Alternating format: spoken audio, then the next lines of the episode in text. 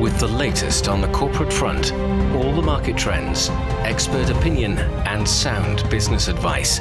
It is your unique window into the business world, direct from the heart of China. Hello and welcome to Biz Today. I'm Zhao Yang in Beijing. Coming up, we will have half an hour of business news and analysis. On today's show, Chinese President Xi Jinping calls for cooperation between BRICS countries at the summit in South Africa. And we will also take a look at China's summer spending. And now let's begin with our top story. Chinese President Xi Jinping has called for efforts to deepen cooperation among BRICS countries to boost economic growth. He made the remarks when addressing the 15th uh, BRICS summit in Johannesburg, South Africa. He said that development is a right for all countries and not a privilege limited to a few countries. He also said it is unacceptable to dress up domestic rules and regulations as international norms. The Chinese president also said BRICS countries have agreed on quick action to start an artificial intelligence study group to expand AI cooperation. So, for more on this and the BRICS summit, join us on the line now uh, Dr. Zhou Mi, Senior Research Fellow with Chinese Academy of International Trade and Economic Cooperation, and also Einar Tangen, Senior Fellow at the Taihe Institute. So, welcome, gentlemen, to our show. Let's begin with you, Dr. Zhou. President Xi Jinping said development is a right for all countries and not a privilege limited to a few countries. I want to get your thoughts on this. Why is a solidarity within the bloc so important? I think that it's a common sense that all the countries have reached agreement or consensus that development should be put in the priorities for 2030, the, the agendas for the global development. Well, we are still finding there are so many so many issues happening in the past few years, especially when are coming some noises from United States about the criticism about the the, the problems of the, the space to develop by the developing countries. So I think that's a, a kind of a challenge when the world is facing many problems, including the geopoliticals and the COVID. Well, we are trying to do more to continue our promises. But in this regard, maybe the developing countries and some of the developed countries have different opinions about the ways that we are going to move forward. So it's a very important time for the developing countries to try to address it problem, especially for the biggest one, and that is the BRICS countries. Mm. And so, Einar, the president also said it is unacceptable to dress up domestic rules and regulations as uh, international norms. So, what's your main takeaway from it? Well, if you looked at the United States dispassionately, uh, since its founding, it's been a rogue state. And by that, I mean that it has started wars, imposed unilateral sanctions, said that its values are the values of the world, and it's, it adheres to this America First policy. Uh, a good example of that was when a uh, Fed, uh, Fed board uh, governor was asked about the damage that was being done because of rate rises uh, by the U.S. Fed uh, to the rest of the world, his answer was, well, it doesn't really matter. What matters is the United States does well, and ev- eventually everyone else will do well. Mm-hmm. I mean, this complete not caring at all about the rest of the world is is typifying this kind of of uh, situation that Xi Jinping is talking about, and and that has to end. This is a multipolar world, and the U.S. is going to have to adjust. Mm. And know also, the BRICS countries have also agreed on a quick action to start an artificial intelligence study group to expand the AI cooperation. So, how important is that? AI cooperation is absolutely crucial uh, to this. This is about sharing, uh, creating standards, but also sharing um, technology. And this is one of the most important points as we go forward. Uh, tomorrow's world will be uh, all very, very um, asymmetrical in terms of of wealth. Uh, there'll be huge disparities based on who owns uh, the uh, AI. Uh, I mean, artificial, not only artificial intelligence, but the IP behind it. So, what China is doing is saying this is something where to create a sustainable world, this uh, initiative to talk about the standards and then combine it with this idea of creating a group that is going to share uh, IP and develop it uh, it really speaks to the future that uh, China sees as inclusive. We know that artificial intelligence has started to emerge in the last century. Well, it's compound, uh, companion with the development of the computer and the internet. In this world, we are seeing many new opportunities and challenges are faced by not only one country, but also many countries, including the developed country and also developing countries. In my understanding, maybe in the developing countries, they have quite different situation compared with the developed countries when are trying to deal with the problems of the social development and also something to do with economic.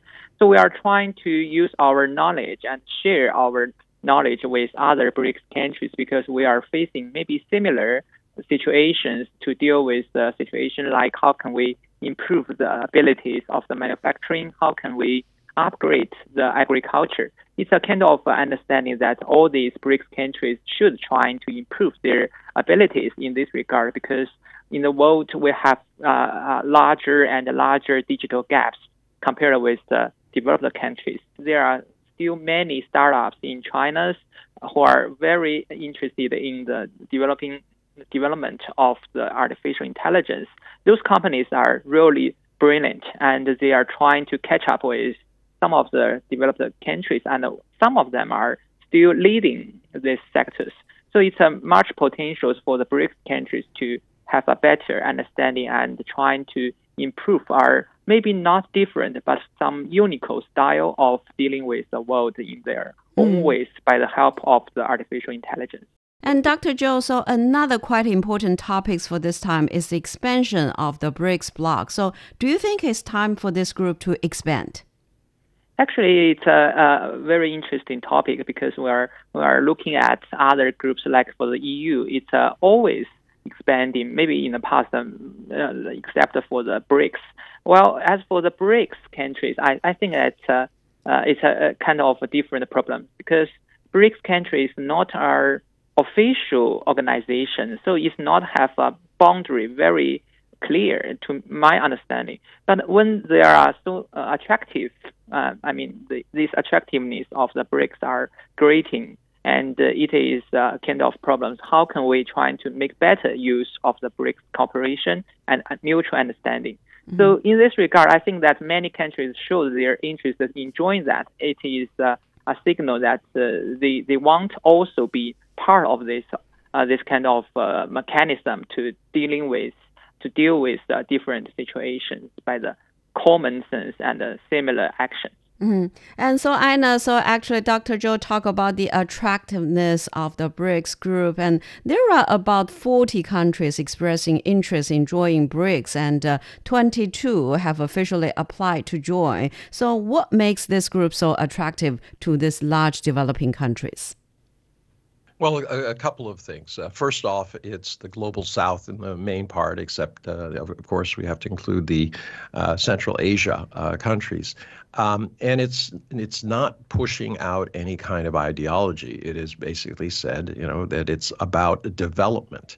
Uh, respect for each country. Um, so these countries want to band together in a more powerful uh, grouping. Individually, these are developing countries and emerging countries. I think if they keep BRICS as a middle power uh, entity, uh, that can act as a broker, uh, a, a, very honest broker between the developing and developed world, and make sure that the developed world pays its fair share. I mean, for instance, the developed world promised $100 billion a year in aid towards uh, climate change um, amelioration. But only 10% has appeared, and that of that 10%, most of it has gone to uh, companies that are associated with developed nations. So, you know, if the BRICS uh, does get together, it involves the middle powers, they have tremendous influence over resources. So, Dr. Zhou BRICS will offer the potential candidate countries a better platform to express their opinions and be heard. But beyond that, what benefits are they expecting out of their membership, do you think? I think that uh, BRICS platform is uh, different from other G7 and other issues because they are they are very interested in the political and also military discussion. While for the BRICS, we are mainly discussing what we can do among ourselves So if many other developing countries join this platform, they will be able to discuss their, their own choices in the cooperation among us. Well, the second is that we are trying to explore more new things like for the low carbon development or the digital development. Maybe there are there are not already any rules or principles, but for the BRICS countries, we can try to de- define or design certain principles for us to trying to dealing with these uh, challenges. And we also want to talk about the financial platform, Dr. Zhou. African countries need money, of course, to recover from the COVID 19 and keep their development program afloat. And now they have another financing platform, the New Development Bank. So, what can it do to foster the financial cooperation? Yes, for the financial cooperation, it's a really certain degree. It's a comparatively more advanced areas compared with the trade and investment because the financial flow is uh, affecting the country, the economy in a much more or higher degree. So for the financial cooperation, I think that uh, for the BRICS countries, we can try to use the money wisely. In this regard, maybe we can try to address the critical infrastructure development and trying to prove the critical su- support to those uh, those uh, parties uh, those uh, you know participants of the market in a stronger position, and uh, that is the kind of things we can try to develop. Well, as the third one, I think that is something to do about our management or mm. governance about the financial areas. Because for the BRICS countries, some of them are having different management systems about the financial cooperation.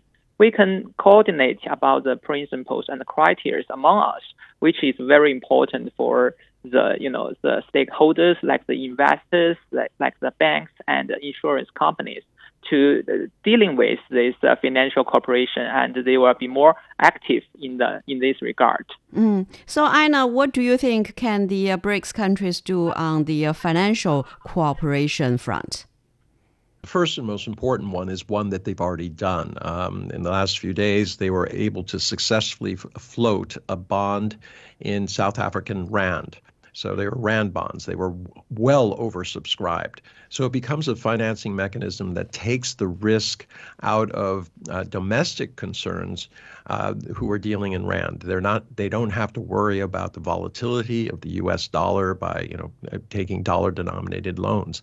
And this is very important. It also can facilitate um, these currency swaps uh, to the extent that you have trade going back and bef- uh, between uh, different countries. And there's nothing that's preventing it from in the future extending that to other countries, even if they're outside uh, the BRICS structure itself. And then lastly, there's this issue about uh, creating a BRICS currency. Now, that is a few years off, but it's still something that needs to be discussed. It's not trying to, you know, take over the U.S. dollar. The U.S. dollar will continue to be important, but it's offering an alternative, allowing countries to have options, especially when it comes to this issue about uh, currency volatility. Mm. And so, Dr. Zhou, so talking about the currency, where does the BRICS group uh, stand on this idea right now?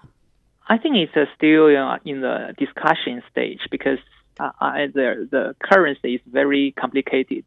Mm. It is not only something happening in ourselves in our own market, but also a lot of uh, uh, effect or impact on the world economic and uh, investment cooperation. So we know that all the BRICS countries are very big countries. We have uh, many balance, and these balance are happening everywhere in the real economy, in the virtual economy, between the domestic market and the foreign market. So if we are trying to use a certain or a same currency, we may deal with a lot of problems. Like in the EU, we know that European European uh, central banks are ECB are very active and they need very strong, you know, the authorities from all the uh, memberships. So if the BRICS countries are trying to have a uni, uh, uniformed or currency, it has to deal with this situation also, and it will impact the monetary policy well uh, as, as well as uh, the fiscal policy allowed. So I don't think that uh, the BRICS countries are already ready for this, but they are real interested in dealing with this, and that is also a reflect about the, the position of the U.S. dollars because it has a very bad impact on the BRICS countries' economy nowadays. Mm. And so, Einar, according to Bloomberg, the BRICS countries are leading the G7 in global growth. And based on the IMF figures, uh, BRICS will contribute over 50% of the global GDP by the year 2030. So, what are your thoughts on this milestone? Well, it, it just represents this uh, transition from a unipolar um, North developed uh, countries to a, much multipolar um, favoring the South. Uh, and also Asia. Um, it's just the economic realities. Things mm. never stay the same. They're not static. They they move around. We've seen this throughout history. So uh, increasingly, it's about production and resources. Uh, the production in Europe and America is not competitive despite uh, massive subsidies. You know, as, as has been quoted by uh, things, a chip made in Taiwan will be 30% less expensive than the exact same chip made in the United States by this exact same company. Uh, that goes to show that you know these uh, developed countries have to find a new path for themselves but the uh, developing countries with their resources and production uh, capabilities are going to far outstrip them. Yeah, I understand that uh, for the BRICS country because they are developing countries, and in average, you know, we know that developing countries is developing much quicker than the developed economies. So in this regard, I would say that uh, it will taking more important role in the global uh, economy. So it's not only something about their own ideas, because that we know that the developing countries are also doing business with many other countries. So in this regard, that the, the hub function of the BRICS countries will be more important in the future. So it's a kind of, uh, you know, when uh, we are talking about the activities of the markets, the investors will be more interested in investing in the BRICS countries in the future. Mm. Well, we're speaking with Dr. Zhou Mi, Senior Research Fellow with the Chinese Academy of International Trade and Economic Cooperation, and also Einar Tangen, Senior Fellow at the Taihe Institute. And after a short break, we'll take a look at culture and tourism market in China. Stay with us. Deep Dive, a podcast of CGTN Radio. We go beyond headlines with reporters from around the world. Search for Deep Dive on Apple Podcasts, Spotify, Google Podcasts, or wherever you listen. Take a deep dive into the news every week. Hear our conversations.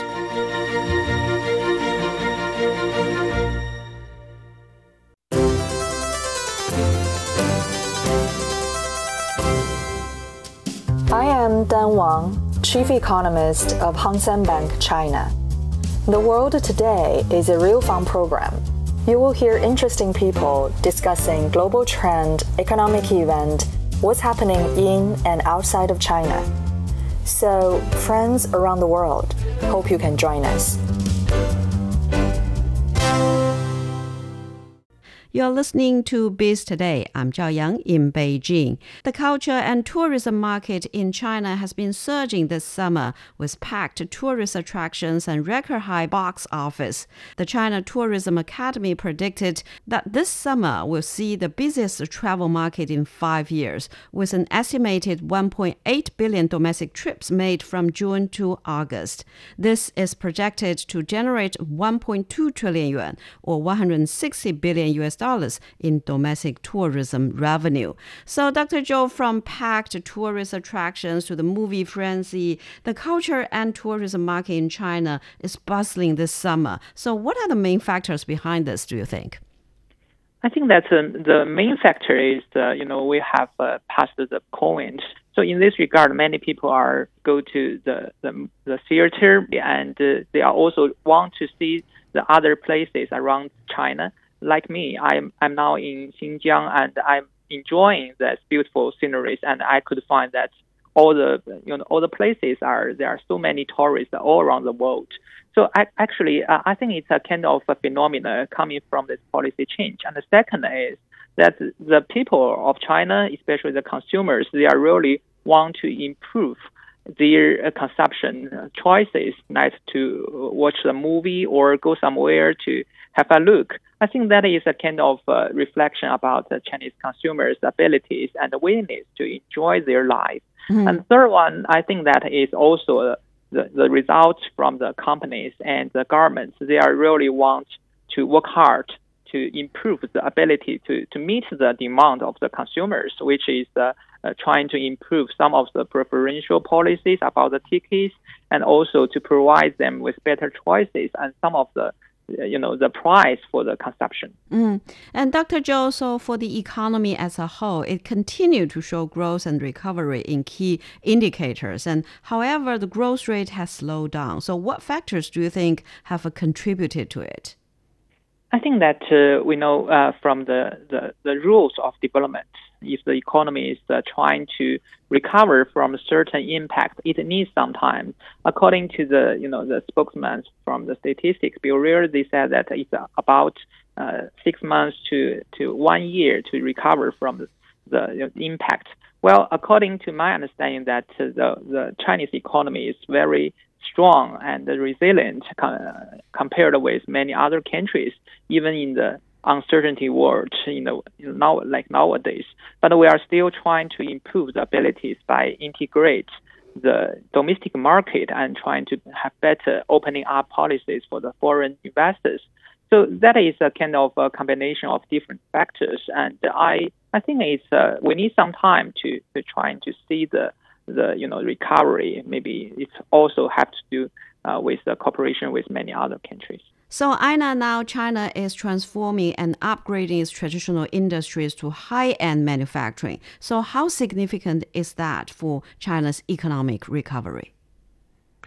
Well, it's not only uh, China's economic recovery now, but it has to go to the future. If you start looking at uh, things like uh, industry, um, digital industry 4.0, where you're trying to Im- improve and maximize the efficiency of your production uh, with, through robotics, through real-time dashboards that allow you to uh, make changes, anticipate breakdowns so that you have less of them. All of these things are contributing factors uh, that are, China needs to keep up with if it's going to maintain its production.